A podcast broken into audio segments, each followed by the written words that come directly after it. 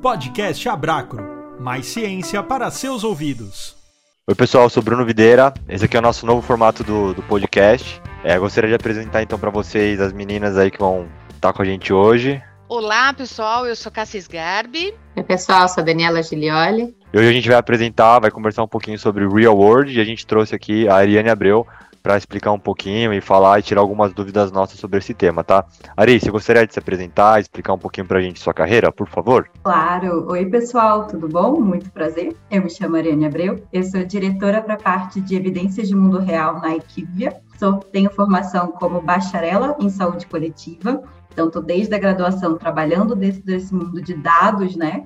E eu também tenho mestrado em avaliação de tecnologias em saúde e sou doutoranda em saúde global. Muito obrigado, Ari. Ari, a gente chamou aqui hoje para entender um pouquinho mais sobre a, esse mundo de real world, né, de RWE que o pessoal fala muito. Você conseguiria dizer para a gente um pouquinho assim o que, que é esse real world, como é que ele funciona? É, real world evidence ou evidências de mundo real é basicamente tudo aquilo que a gente gera de processos de evidência através de dados de mundo real. O que, que são dados de mundo real? São dados existentes, ou seja, são dados que existem fora de um ambiente controlado. O que, que a gente entenderia por um ambiente controlado nesse sentido? Seriam os estudos de ensaio clínico, randomizados ou não. Ali é um ambiente que a gente controla a maneira com que a gente vai intervir para a garantia de um resultado. Tudo que está fora disso, ou seja, os dados do seu celular, os dados da quantidade de passos que você faz por dia, os dados que a gente tem no SUS, isso tudo é dado de mundo real, são dados que já existem. E como é que surgiu esses dados? Como é que surgiu esse uso nessa utilização clínica? Aí a gente vai voltar muito tempo na história, porque basicamente a gente utiliza a pesquisa observacional, ou seja, os dados já existentes desde a antiguidade. Então, lá na Grécia Antiga, Platão, Sócrates já utilizavam né, dessa metodologia, né, de olhar o que teria existente, podia ser fenômenos naturais, ou comportamento de uma pessoa. A gente tem a teoria dos miasmas lá atrás também, que seria essa parte de observação do que estaria acontecendo em relação ao ambiente, à natureza. É, então, isso já existe desde lá. A gente passou a ter a coleta desses dados feitos de uma forma estruturada também com o passar da evolução humana, ou seja, com a necessidade de criar registros específicos sobre determinados assuntos. É, aí eu posso trazer para vocês por exemplo, o primeiro registro de mortalidade que a gente tem documentado, que é de 1800 e lá vai fumaça, digamos assim, através de William Farr, que foi o pai da coleta de dados de mortalidade, por exemplo. Ele que criou esse sistema de informação na Inglaterra. Então, basicamente, quando a gente vai entendendo que esse dado existe, entendendo como ele é e configurando esse dado, a gente tem o que seria essa gama de dados de mundo real tá? Joia. E, e Ari, deixa eu te fazer uma outra pergunta. É, e quais são os tipos de estudo que, que tem isso, né? Assim, que a gente consegue trabalhar com, com real world? A gente consegue trabalhar com qualquer tipo de desenho de estudo epidemiológico, digamos assim, se a gente for para uma teoria é, em prática, que não sejam estudos de ensaio clínico. Então, estudos de ensaio clínico, a gente está provocando uma intervenção, então a gente não está trabalhando com dado que já existe, a gente está criando um dado para um contexto específico. Já fora disso, a gente tem desde os desenhos de estudos mais clássicos, né, como série de casos, por exemplo, então lá o que a gente teve com a Zika, foi basicamente um relato de série de casos existentes em relação àquela doença específica. A gente tem os estudos de survey, ou os estudos de inquérito, como, por exemplo, o censo. O censo é um estudo observacional nesse sentido, tá? A gente tem os estudos de caso controle, os estudos de coorte e até os novos tipos de desenhos ou rearranjos de estudos já existentes, como os estudos de ensaio pragmático, os estudos de comparadores externos também. Muita coisa, então. Mas daí, pensando nesses tipos de estudos, é, quais seriam as principais finalidades que a gente poderia usar esses estudos? A gente pode usar para bastante coisa, tá, Dani? Então, basicamente, é, múltiplas perguntas podem ser implicadas nesse sentido. Quando a gente fala dos estudos de ensaio clínico, a gente tem geralmente duas grandes questões que estão por trás da resposta que a gente quer ter, que é a segurança ou a eficácia de um produto. Já quando a gente fala de real world evidence, ou evidências de mundo real, a gente está pensando em qualquer outro tipo de pergunta complementar nesse sentido. Então, eu posso utilizar esse tipo de evidência para compreender sobre uma população, compreender sobre a história natural de uma doença, compreender sobre padrões de tratamento, compreender sobre qual é o cenário que eu tenho hoje em relação a determinada tecnologia, quem que está produzindo, como que está sendo distribuindo, qual é a jornada do meu paciente por trás desse processo.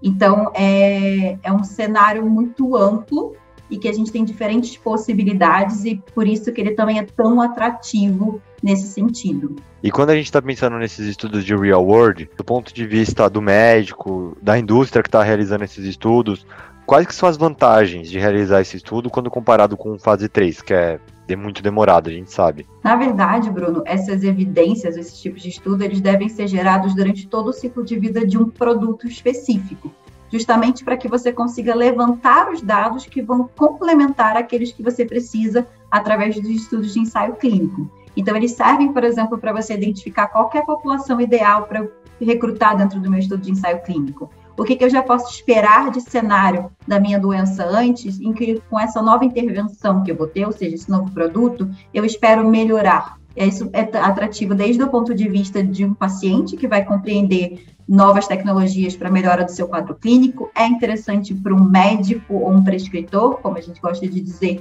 para ele entender o que, que, tem de novo nesse mercado, novas formas que ele tem de olhar esse paciente, olhar essa doença, tratar essas pessoas. É interessante também do ponto de vista regulatório, porque a gente sabe que os estudos de ensaio clínico, por serem controlados, eles estão olhando aquela situação específica sobre uma única ótica de de ponto de vista, enquanto as evidências de mundo real trazem óticas complementares, inclusive por populações que muitas vezes a gente não consegue recrutar dentro desses estudos. Então, determinados tipos de população imunossuprimida, gestantes, crianças muito novinhas, são populações que geralmente a gente não consegue incluir dentro de estudos de ensaio clínico. Mas eu posso entender o que acontece com essa população utilizando dados de mundo real. Então, do ponto de vista regulatório, também é super atrativo. E para um pagador, também para compreender o quanto que vale, qual é o custo-benefício de eu trazer esse novo tratamento, essa nova tecnologia, o que, que isso vai trazer de diferenciação no passado que eu tinha de como provedor, como pagador, para o que eu vou ter agora, quanto que isso vai me trazer de benefício, é, o quanto que esse produto vai se manter dentro de um determinado horizonte temporal. Então, são é, múltiplas perguntas que vários atores fazem dentro do cenário de saúde ao mesmo tempo e que às vezes uma, um processo de geração de evidência consegue responder a todos ao mesmo tempo. Pensando nesse cenário que você descreveu, eu fiquei, eu fiquei com uma curiosidade. Eu imagino que a implementação de prontuários eletrônicos tenha ajudado muito na evolução dessa captura de dados e dessa possibilidade de conduzir esse tipo de estudo. Daí, daí, eu queria entender qual que é, como que a gente faz a utilização desses dados, se, ela, se existe alguma regra para a utilização desses dados, como que a gente pode acessar esses dados, qualquer pessoa pode acessar esses dados, como que funciona? Não, é, a gente tem regras do jogo, digamos assim, muito específicas nesse caso, tá? Até dentro do processo de você conduzir estudos desse tipo, você tem pormenores que você precisa seguir para cada desenho. E uma das coisas que está muito em questão hoje em dia é que a gente tem também a Lei Geral de Proteção de Dados, ou seja, todos os dados relacionados a pessoas, eles precisam ser protegidos e para que a gente possa trabalhar com esses dados, eles, a gente precisa ter uma garantia de que a privacidade das pessoas vai estar resguardada. Então, muitas vezes a gente precisa passar por um processo de anonimização desses dados para que a gente possa utilizar. É claro que esses novos avanços tecnológicos, como o prontuário eletrônico, esses dados de wearables, eles servem também para que a gente consiga ter acesso a dados ou a informações que a gente não tinha no passado, porque custava muito mais você. Vou pegar de novo o exemplo de saber quantos passos você deu por dia. No passado, você tinha que ficar contando quanto você ia andando, né? Hoje em dia, você já tem um aplicativo que faz isso por você. E aí você já consegue, através disso, gerar uma informação.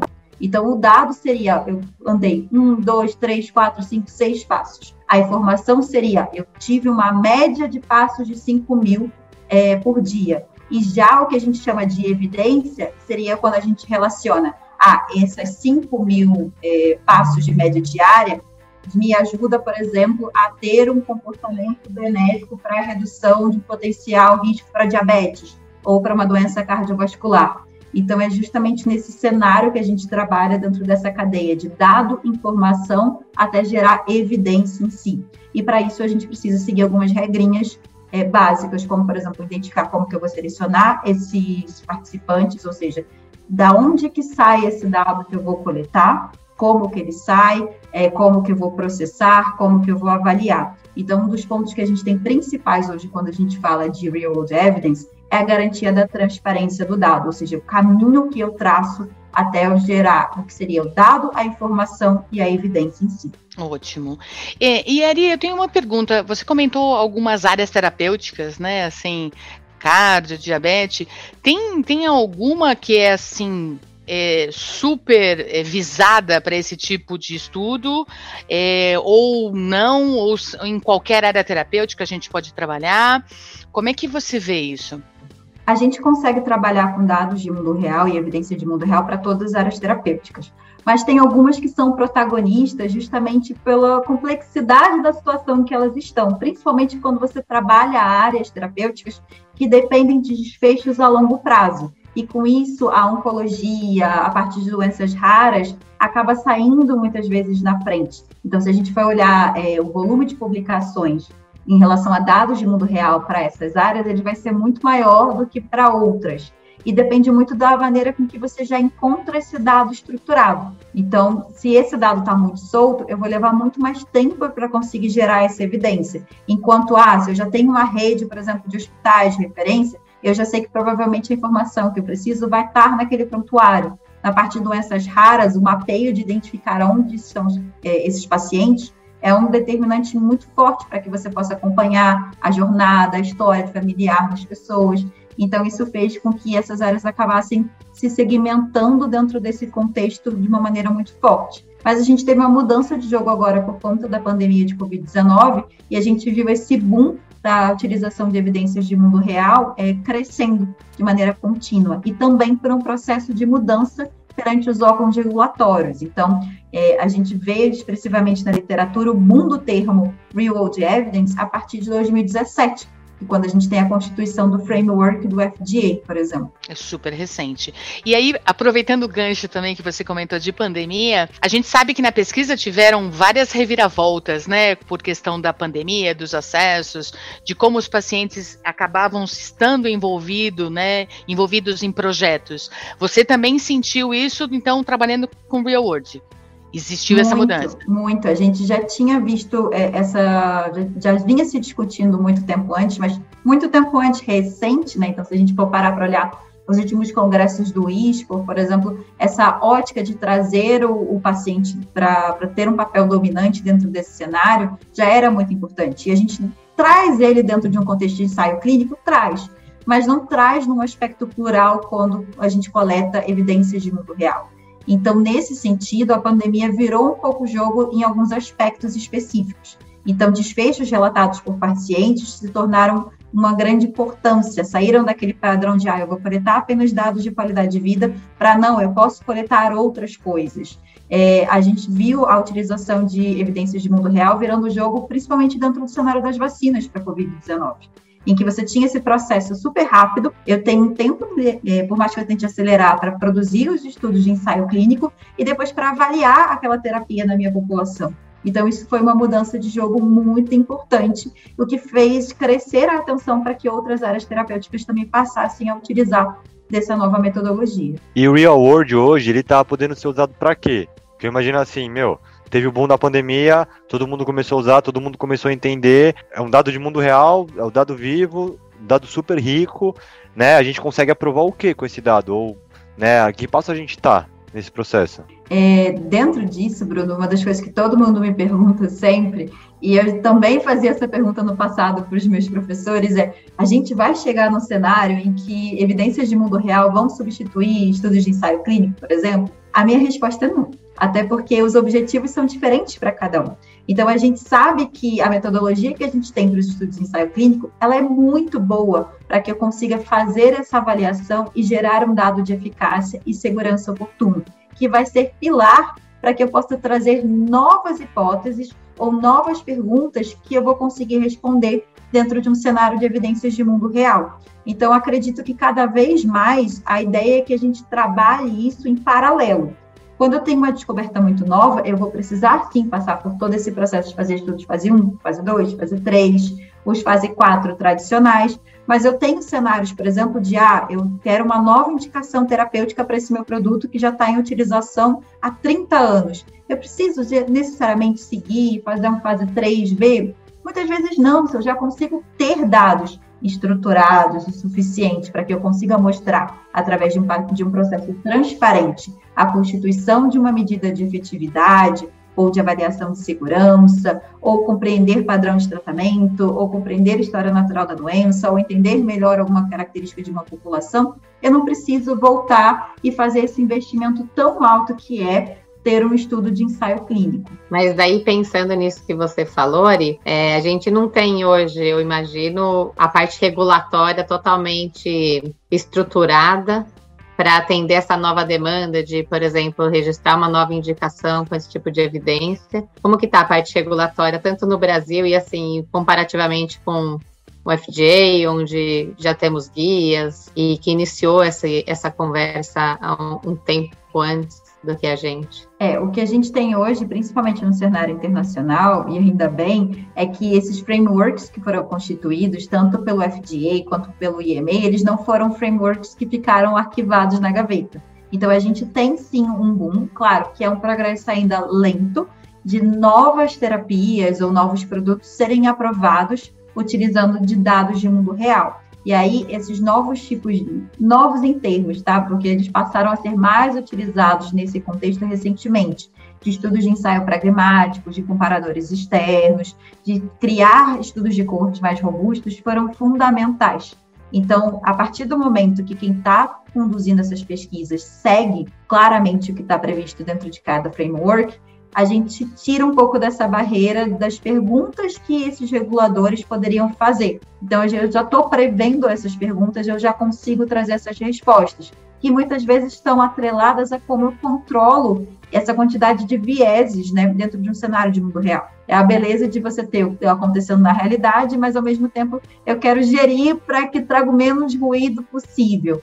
Então, esses frameworks eles já foram reatualizados, eles estão muito claros, eles já trazem essa regra do jogo para cenários bem específicos. A gente ainda não tem para tudo, e eu acho que cada vez mais é, os diferentes atores da saúde estão trazendo essa instigação para os órgãos regulatórios de, tá, eu já entendi que para isso, isso isso eu posso utilizar. Eu posso utilizar mais para isso? Eu posso utilizar mais para aquilo? Então, eu acho que esse é um processo que ainda está em constante evolução mas a gente tem alguns casos bem fortes de novas terapias que tiveram ou uma aprovação primária ou uma aprovação para mudança de bula, já é, segmentadas por parte de evidências de mundo real, e a gente também tem uma expansão de novos grupos técnicos por agências regulatórias através do mundo focados nisso. Então, a gente vê, por exemplo, a agência chinesa teve uma grande ampliação para isso agora por conta da pandemia de Covid. A gente já vinha é, tendo esse movimento pela agência japonesa, a agência indiana também deu uma guilhada nesse jogo.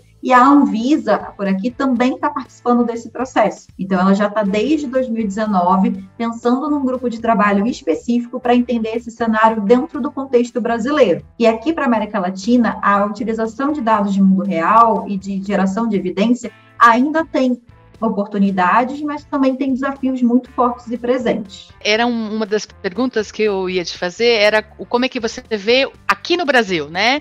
Especificamente, como está sendo isso por Anvisa é, na sua rotina. Então, já existe essa movimentação de se tornar também ativo e um, um processo rotina. Já, apesar da gente não ter um guia específico da Anvisa ainda, a Anvisa tem estado aberta para escutar e negociar casos específicos.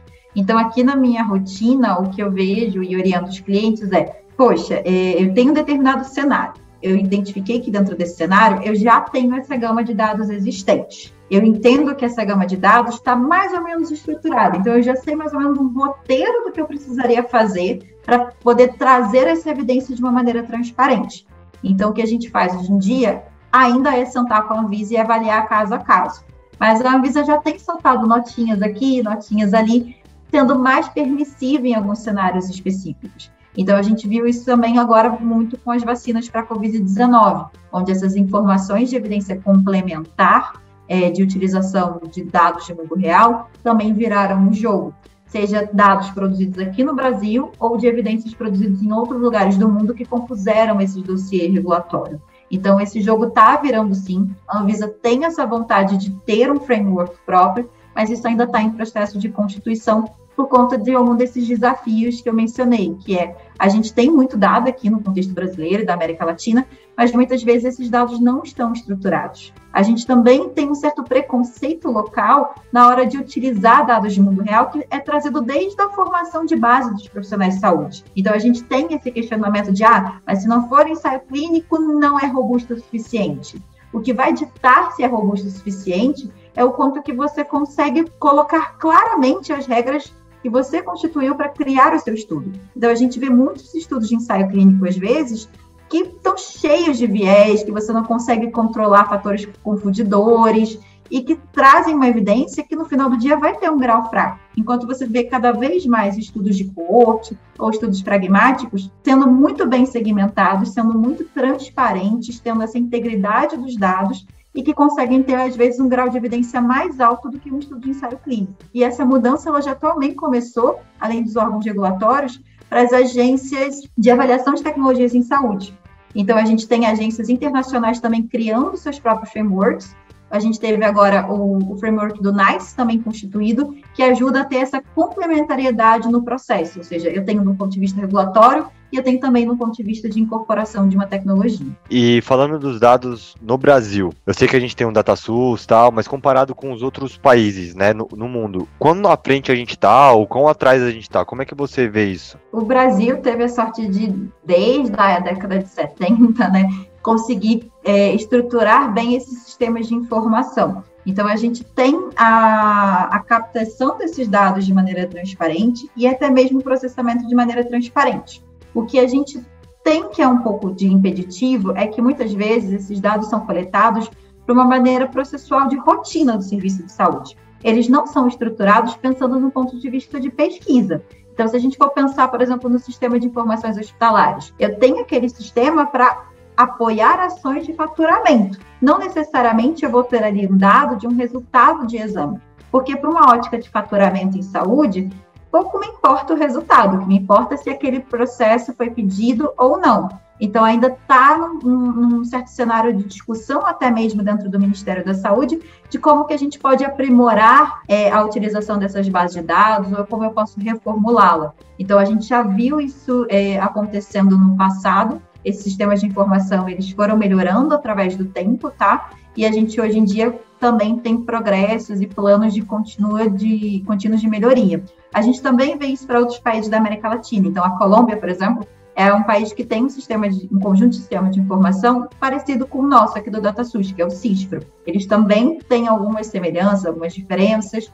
É, para outros países como o México, a gente já tem é, essa estruturação de dados acontecendo, não para tudo, isso também está sendo visto, mas cada país tem a sua realidade diferente. E para que a gente possa ter isso constituído, é preciso também que a gente tenha políticas de Estado para conseguir segmentar esse ponto e também a formação de novos profissionais com esse olhar específico. Marim, pensando nisso que você falou, nesses, nos dados que já existem, existem é, situações em que esses dados ainda não existem, que a gente precisa planejar uma forma de captura prospectiva. Nesses casos, o que, que a gente pode fazer? Que tipo de intervenção que pode ser feita com o paciente? Ou como que planeja os dados que podem ser capturados para que esse estudo não vire um estudo clínico, né, mas que continue sendo um estudo de real world, que os dados são capturados prospectivamente, não que já foram coletados que a gente só vai utilizar. É, o que eu falei antes, Dani, os dados de mundo real estão por aí. O que muda muitas vezes esse jogo é a pergunta que eu vou trazer por trás desse contexto. Então, até mesmo quando a gente já tem uma base de dados pronta, é, ela não vai virar uma informação ou uma evidência se eu não tiver uma pergunta específica, se eu não instigar o levantamento de uma hipótese. Então, muitas vezes, quando a gente precisa coletar um dado que ele não existe, é, a gente precisa ter uma pergunta muito específica para que eu possa criar esse arcabouço para coletar, então, esse dado. Pode ser que numa rotina esse dado já fosse existir, tá? Então vamos pensar, por exemplo, ah, eu preciso entender como é que vai ser o contexto da avaliação de pré-natal para um determinado tipo de gestante que vai utilizar uma terapia depois. Essa mulher, ela já ia passar por um processo de pré-natal. mas talvez perguntas específicas para dentro do contexto dessa avaliação que eu quero fazer não seriam feitas num formato de rotina para ela. Então aí assim a gente precisa entender, olha, profissional de saúde de tal local, além dessas perguntas aqui da caderneta da gestante que você faria, você pode perguntar também mais tais e tais componentes. Quando você perguntar, a gente vai coletar essa informação dentro desse questionário específico tá? A gente vai fazer tais pontos de validação desse questionário. Então é aí que eu já vou criando esse arcabouço justamente para trazer essa transparência, como eu falei, e mitigar esse potencial viés. Já estou ficando apaixonada pelo real world, é muita informação. É, e aí, agora eu vou fazer uma pergunta, e assim, uma pergunta que, que eu nossa, nossa conversa aqui, acabei pensando. Falando em Brasil, pensando em sociedade, população, acesso, é, o quanto que as pessoas têm acesso a, a mídia, a celular, a aplicativos. Como que você vê a gente comparado, por exemplo, com os Estados Unidos, né? Assim, a gente está muito para trás. É, é, muito mais difícil trabalhar com essa população, até por uma questão de educação, de acessos ou não, ou é uma coisa que, apesar da gente estar tá para trás, ainda tem bastante coisa para ser feito que, como é que você vê? Olha, em relação à utilização de, de novas tecnologias, eu acho que o brasileiro ele adora. Então ele realmente migra para isso. A gente pode até observar, por exemplo, o crescimento do TikTok aqui no Brasil. Então a gente tem a comparação do crescimento do TikTok aqui no Brasil quase com o nível de crescimento de quando ele surgiu na própria China. Então, a gente é muito adaptável a receber essas novas tecnologias, mas a gente ainda não tem no cenário brasileiro alguém ou muitas pessoas que parem para pensar do quanto que a gente pode tirar da, dessa utilização e dos dados que estão sendo gerados ali. Isso é um processo que tem sido pensado recente. É claro que os americanos eles já avançam um pouco nisso e outros países do mundo também, mas aqui no Brasil a gente já tem algumas iniciativas bem bacanas em alguns contextos específicos, tá? Então, até existem parcerias do Google, por exemplo, é, com empresas específicas justamente para coletar esses dados e trazer essas informações de mundo real, tá? Então, o Google tem sim um setor de evidências de mundo real dentro dele. A gente teve iniciativas traçadas pelo próprio Ministério da Saúde. Então, uma delas é o, o aplicativo do Guardiões da Saúde, que foi lançado durante a Copa, se eu não me engano, lá em 2014, e que ele basicamente foi utilizado para que a gente pudesse fazer vigilância de doenças é, infecciosas durante esse período. E ele teve sucesso justamente por essa questão da participação popular, das pessoas identificarem a importância daquilo, é, irem lá, entrarem no aplicativo e reportarem. Então, até essa mudança, por exemplo, para um, um cenário de utilização de desfechos relatados por pacientes, está vindo muito por conta disso. O que a gente precisa entender é que alguns componentes também vão estar ligados. Então, se eu estou pensando em ter uma intervenção ou uma interação com um participante de uma pesquisa dentro desse cenário, eu preciso também fazer isso de uma forma atrativa para ele. Então, eu não posso pensar em mandar um questionário que vai chegar a cada meia hora com alertas específicos, ninguém vai querer participar mas esse mundo de pesquisa no formato digital, ele veio para ficar. E isso é um novo, uma nova questão que a gente vai ter que trabalhar de agora em diante também. Excelente, super obrigada. Para finalizar aqui nossa nosso podcast. Eu sou entusiasta, gosto muito de real world, acho que o real world é o futuro. O que, que eu preciso ter para trabalhar com real world ou para você me contratar? O que, que eu precisaria ter quando eu vou mandar o CV? O que, que você analisa? O que, que um profissional de real world ele precisa ter para conseguir entrar na área e fazer essas avaliações que você está fazendo? Bom, é, ele precisa ter um conhecimento para essa parte de, de desenhos de estudos, então ele precisa ter um conhecimento em epidemiologia, tá? É, entender dentro desse conhecimento de epidemiologia as regras do jogo, que seriam esses métodos epidemiológicos. Ele precisa ser uma pessoa curiosa, porque, como eu falei, os dados eles estão ali, mas você tem que ter a curiosidade de investigar e de fazer as perguntas. Então, tem que ser uma pessoa proativa nesse sentido e tem que ser uma pessoa também adaptável, porque quando a gente fala de um contexto de mundo real, eu estou falando de uma coisa que está em um processo evolutivo muito rápido. Então, se a gente for parar para pensar como isso era no passado, lá como eu falei para vocês de Platão, de Sócrates e como que a gente tem isso hoje, olha o quanto que a gente já teve de mudança dentro desse contexto. Então, precisa ser uma pessoa que tenha um conhecimento técnico, pelo menos um mínimo de conhecimento técnico, precisa ser uma pessoa curiosa e precisa ser uma pessoa disposta a estudar. porque ela vai ter que estar tá ali entendendo esses contextos, essas mudanças de cenário é, o tempo inteiro. E aí, uma coisa que eu também acho muito interessante de, da área, especificamente da sua área. Eu vim do mundo de pesquisa clínica, né? E agora estou inserido no real world, aí já faz uns 5 anos. E eu vejo quão diferente é da parte de monitoria, porque muitas vezes, é, quando uma pessoa sai do mundo acadêmico e acaba querendo vir para o mundo de fase 3, né? A pessoa tem que começar a jornada, às vezes, um pouquinho, dar uns passos para trás para dar depois alguns passos para frente. Mas no real world eu vejo que não é assim, principalmente quando vai fazer a análise dos estudos, né? Vai montar o desenho e, e fazer esse tipo de, de, racional. Então é uma boa área também para o pessoal que está saindo da academia aplicar, né? Muito. Aqui no Brasil a gente tem bastante expertise. O que muda muitas vezes é o nome, tá, gente?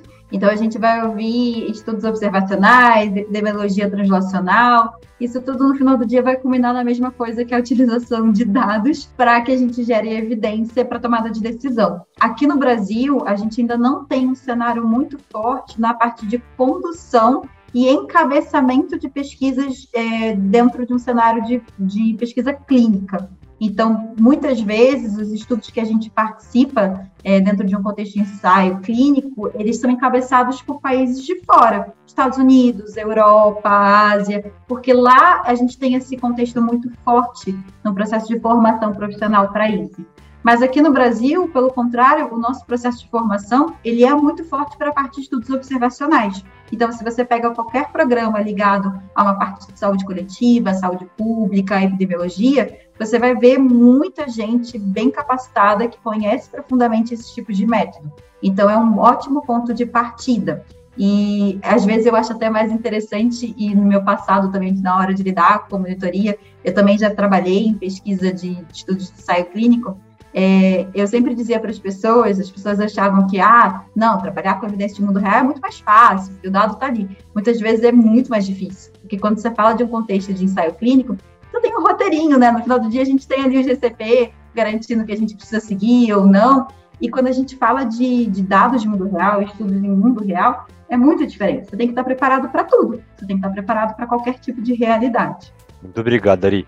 Eu teve uma frase que eu vi um, eu não lembro onde é que eu tava agora, que eu, foi algum congresso que a gente foi, e eles estavam mostrando pra gente, estavam querendo dizer qual que era a diferença do impacto do real world na pesquisa clínica e fez um comparativo ao fogo, né? Eles falaram que o estudo de fase 3 é quando o homem descobriu que dava para cozinhar a carne, né? Então, a partir daquele momento, tudo poderia ser cozinhado e a gente evitaria um monte de problema. Então, todas aquelas medicações que entravam no mercado, sem a gente saber os efeitos, os efeitos adversos, se seria bom ou não para aquela indicação, a gente passa a ter um filtro que garante essa proteção para a gente. Mas os estudos de real world, né, ele trouxe uma outra análise. Ele sai da, do protocolo, sai daquele cubinho expande isso de uma população de um N de 10 mil pacientes no máximo para 7 bilhões. E então a gente começa a utilizar esse fogo para fundir o ferro, né? Usar para uma dinamite para abrir um caminho para a gente conseguir atravessar a montanha. Então, quanto que isso é efetivo e vai trazer benefícios que ainda hoje a gente não consegue mensurar, né? Você concorda com, com essa frase? Eu concordo, sim. Eu gosto de dizer que estudo ensaio clínico ele é receitinha de bolo, porque eu levo muito para um lado de patisserie que é da confeitaria. Então você já sabe que dentro de confeitaria, eu gosto muito de cozinhar, gente. Você precisa seguir aquilo direitinho. Então você pesa a quantidade de farinha, você vê a quantidade de ovos que você vai colocar. E enquanto isso, o, o, a parte de evidência de mundo real é como se você estivesse assistindo um Masterchef amador. Então você vê ali a galera na sofrência, tentando, experimentando coisas diferentes, e é muito isso. Então, se você for levar para a lógica da, de quando a gente descobriu o fogo, a descoberta do fogo foi também por uma questão observacional. Eu vi que o raio caía, aquilo acendia, eu vi que se eu fizesse assim na pedra, saía um resultado. E aí eu vejo que, ah, eu vou fazendo assim na pedra, às vezes pega no galinho, às vezes pega na graminha do lado, às vezes faz um incêndio, e aí a gente precisa lidar com esses diferentes cenários ao mesmo tempo. Então, é, eu acho que vem um pouco dessa grande diferença daí e do quanto que as pessoas que trabalham com evidências de mundo real precisam sim ser adaptáveis a diferentes cenários. Ari, muito obrigado. Meninas, mais alguma pergunta para Ari antes da gente seguir aí para o encerramento? Não, excelente e reforço que estou apaixonada pelo Real World. Muito bem, ótimo, Ari, super obrigada. É, da minha parte também não só agradecer, foi ótimo, muito esclarecedor e também estou cada vez mais me apaixonando e querendo ler e entender cada vez mais sobre esse mundo diferente. Eu sempre fui da patisserie, sempre fui do mundo de estudo clínico ali, que é tudo controlado, e sair desse universo controlado e entender como que funcionam os dados e as evidências podem ser geradas num universo que não tem nenhum tipo de controle é muito fascinante. Ai, gente, eu só agradeço o convite por poder trazer um pouquinho né, da minha vivência aqui e do quanto que essa área de evidências de mundo real tem avançado. É, espero que tenha instigado bastante a curiosidade das pessoas. Eu sou curiosa por natureza, por isso sou epidemiologista. Então, também me coloco aqui à disposição, se tiver demanda, se tiverem novos tópicos, super top estar aqui com vocês e participar no futuro. Ari, então, em nome da Braga, gostaria de te agradecer. Muito obrigado pela participação aí, por você tirar uma hora do seu dia que eu sei que é muito corrido. E pode ficar tranquilo aí, a gente vai fazer bastante essa ponte. Se tiver mais dúvidas, requests e ideias loucas, eu te contato. Eu sei que você sempre top, então agradecer também muito sua paciência. Olha lá, Bruno, com moderação. Também não é assim. Não, com respeito, vou pedir com licença, você topa uma ideia louca. Mas você sempre topa. Muito obrigado aí pela parceria de sempre também, tá bom? Imagina, obrigada a vocês, pessoal. Pessoal, então encerramos esse episódio aqui. Qualquer dúvida pode deixar a perguntinha aí no chat que a gente vai respondendo, a gente manda para Ari, depois a gente atualiza aí o, o chat com as respostas, tá bom? Muito obrigado e até o próximo episódio. Podcast Abracro. Mais ciência para seus ouvidos.